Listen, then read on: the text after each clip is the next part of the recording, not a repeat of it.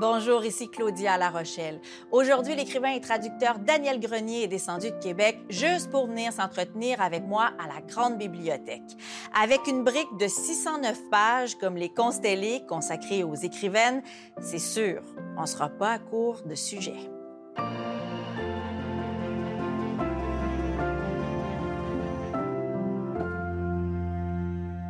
J'ai aimé tous les livres de Daniel Grenier. J'aime la manière dont il passe de la légèreté au tragique, la grâce qu'il donne aux personnages féminins qu'il crée, leur importance aussi dans le récit, le fait qu'elles ne soient pas que des figurantes ou des faire-valoir. Je savais que, contrairement à d'autres de ses pairs, il appréciait les livres écrits par des femmes.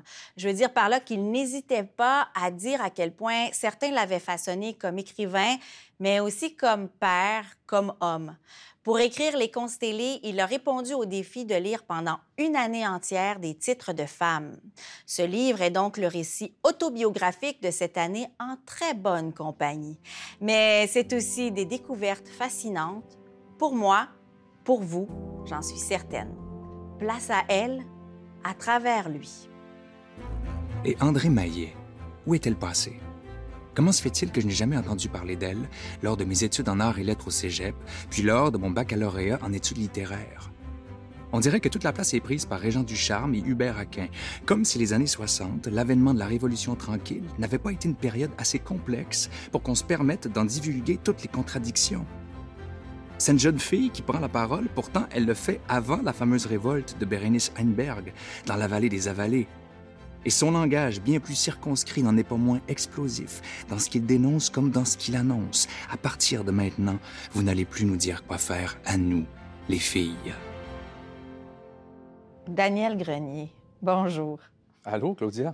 En lien avec ce qu'on vient d'entendre, moi, quand j'ai lu ça, je me dis, et je me suis dit, mais je me répète toujours ça, pourquoi eux encore? Pourquoi eux? Pourquoi pas elle? Mais pourquoi toujours eux?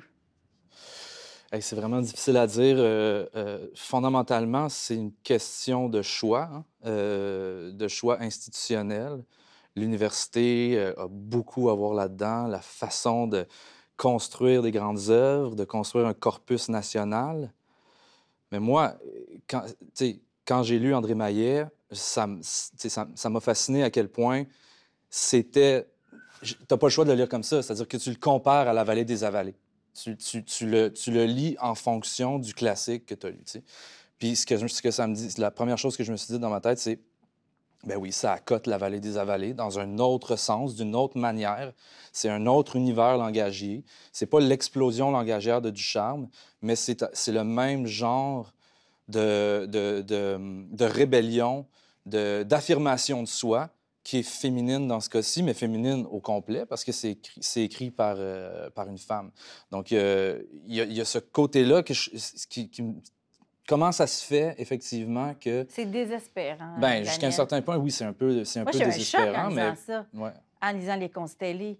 J'ai eu un choc, puis en même temps, j'ai eu un choc dans le sens que j'ai une certaine, j'ai ressenti une certaine frustration que je ressentais déjà parce que ça a confirmé certaines choses, mais en même temps, j'ai dit merci Daniel, merci d'avoir fait ce débroussaillage-là. J'ai le goût d'aller, j'ai découvert euh, André Maillet que je ne connaissais pas.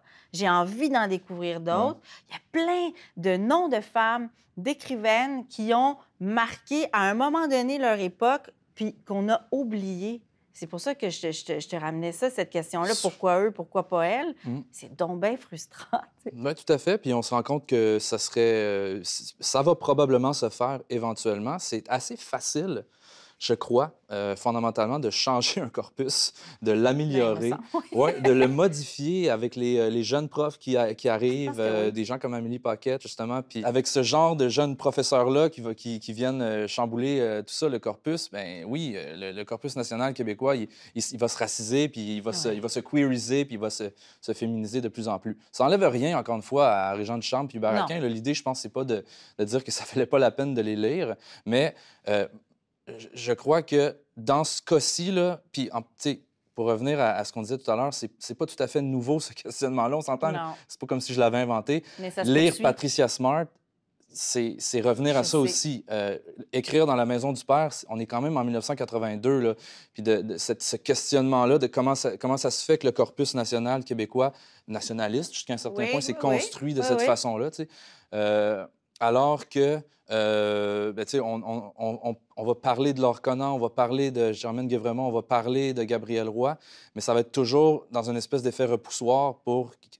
parce que c'est pas Hubert Aquin, c'est pas Régent Ducharme, c'est pas Victor Lévy-Beaulieu, c'est pas la construction d'espèces de- d'éthos de la nation comme ça. Ça ces long sur une nation, ça Ben aussi, oui. en même temps. ben, bon, une faut- nation, c'est ça qui essaye de se construire, Ben mais oui. qui prend souvent des, des moyens un peu euh, euh, a posteriori, là, Mm. dont- dont- sur lesquels on peut se, se questionner. Là, sans Je vais te doute. raconter une anecdote, Daniel. Il y a quelques années, ça fait pas tellement longtemps, je suis en train de faire une entrevue dans une librairie de Montréal. Et il y a un jeune écrivain, ben, qui est peut-être pas si jeune pour d'autres, tout est relatif, disons. Disons qu'il a notre âge à ce moment-là, OK? Donc, euh, ben, fin trentaine peut-être, début quarantaine.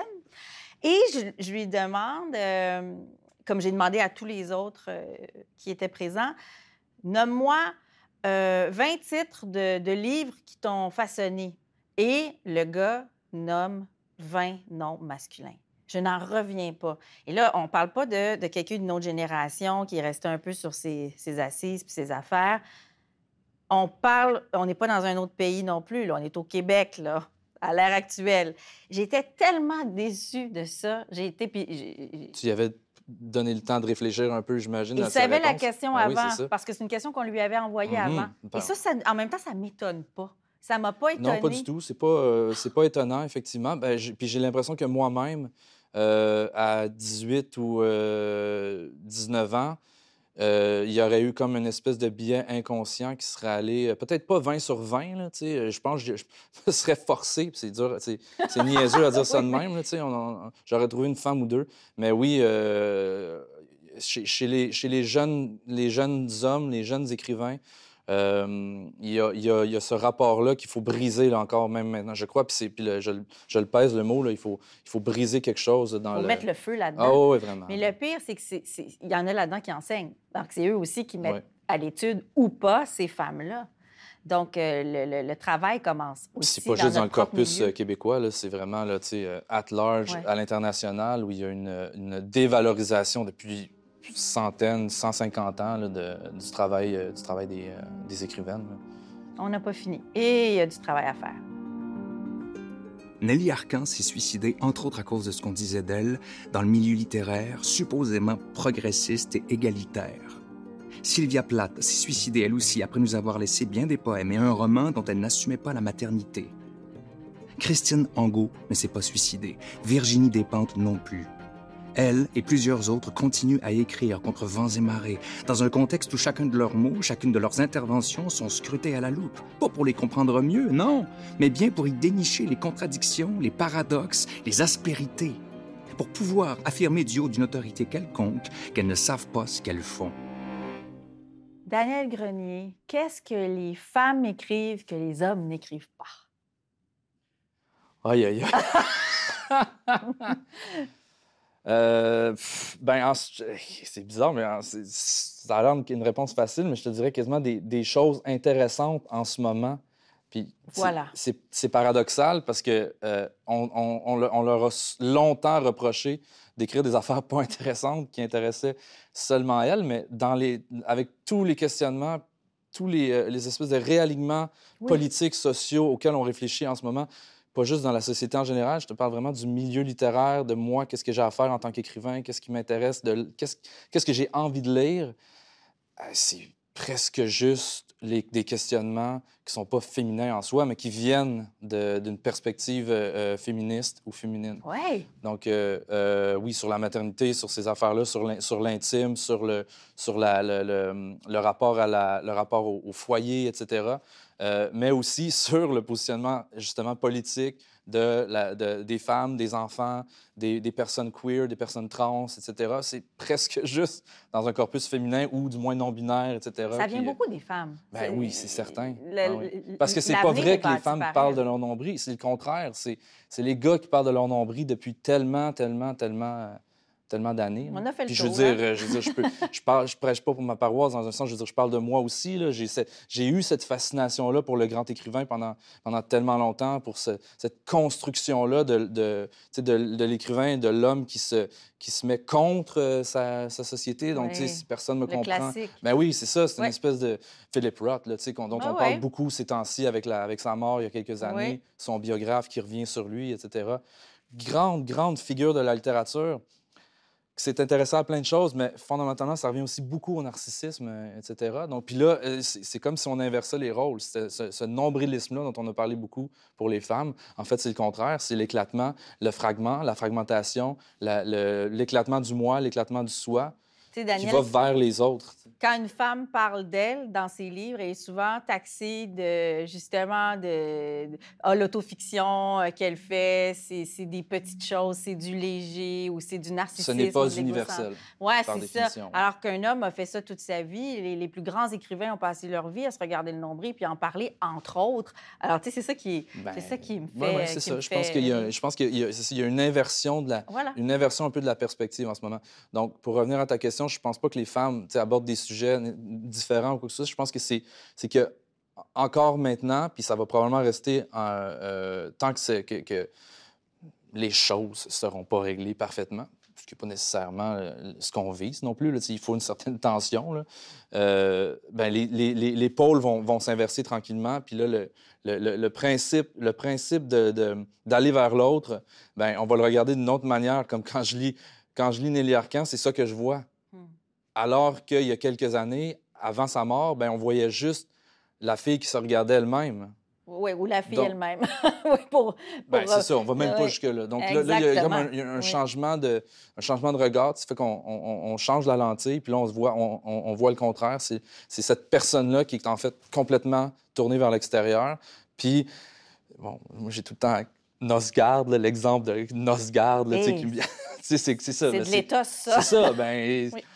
C'est un peu cette espèce de fascination-là qu'on a encore, même encore maintenant, tu sais, puis... euh, Ce qui veut pas dire que c'est pas bon. mais non, c'est ça. ça qu'on est en train de C'est génial dans un sens, mais c'est. Il y a tellement d'autres façons de- de- d'explorer. Puis, tu sais, euh, moi-même, dans ma. Si si les constellés m'ont aidé à quelque chose, c'est aussi ça, tu sais. C'est pas seulement à faire des lectures, c'est aussi de, de- de- de savoir qu'est-ce que ça va changer pour moi en tant qu'écrivain homme, en tant que gars qui. Qu'est-ce, que je- qu'est-ce qui m'intéresse par rapport à la fiction? Qu'est-ce que la fiction peut dire? Qu'est-ce que l'autofiction peut dire? J'ai pas envie de me lancer dans l'autofiction pour, pour, pour faire euh, le contraire de ce que j'ai toujours fait, mais il reste que euh, c'est grâce à l'écriture des femmes que, j'ai fréquenté à ce point-là que je me pose cette question-là. Tu as des personnages féminins forts dans tes livres. Elles ne sont pas qu'au second plan. Euh, Elles respectent le test de Bechdel. ben ça, oui, ça, c'est, certain. Oui. Ça, c'est Ce vraiment- test-là, ouais. Ça, tu peux prendre ce morceau de robot-là que je, Mhm. que je t'offre. Euh, J'aimerais savoir quelles seraient tes grandes découvertes. Si là, on nous écoute en ce moment, puis on se dit, OK, OK, il propose des... Bon, on n'a pas lu euh, Les Constellés encore, mais on a envie d'aller voir un peu quelles femmes on pourrait redécouvrir ou découvrir euh, les grandes importantes là, qui traversent ton livre. Ben, euh, André Maillet, on en Ben. André Maillet, sans aucun doute. Puis, tu sais, ses livres sont encore faciles à trouver. C'est chez Typo, là. euh, c'est facile à trouver en librairie. Les, Montréal... les nouvelles, les Montréalais, euh, euh, le... Le, Chant de l'Orignal ou quelque chose comme ça, un de ses premiers romans. Ensuite, euh, Les Remparts de Québec, dont on parlait tout à l'heure, Oui. euh, qui a été évoqué. Moi, je dirais des écrivaines de la Renaissance de Harlem qu'il faut aller revisiter. Si on veut aller un petit peu du côté afro-américain, Oui, moi, oui. c'est ma grande spécialité depuis longtemps, la littérature américaine. Donc, afro-américaine par la bande, chez Zora Neale Hurston, par exemple, Nella Larson, des grandes écrivaines noires qui ont, euh, qui ont, qui ont fait de grandes choses là, dans les années 20, 30, euh, puis qui sont à redécouvrir parce que ça, ça, nous, euh, ça nous parle beaucoup en ce moment, sur- encore une fois, sur les, sur les questions que, qui, qui nous habitent là, énormément dans la société actuellement. Puis accessoirement, on peut te demander comme traducteur de ces femmes-là. Oui, traduire des Américaines, c'est pas la même game pour les subventions, mais ça serait vraiment le fun. L'appel est lancé. Merci. Merci, Claudia. Les Constellés est un récit autobiographique de Daniel Grenier, paru aux éditions Marchand de Feuilles.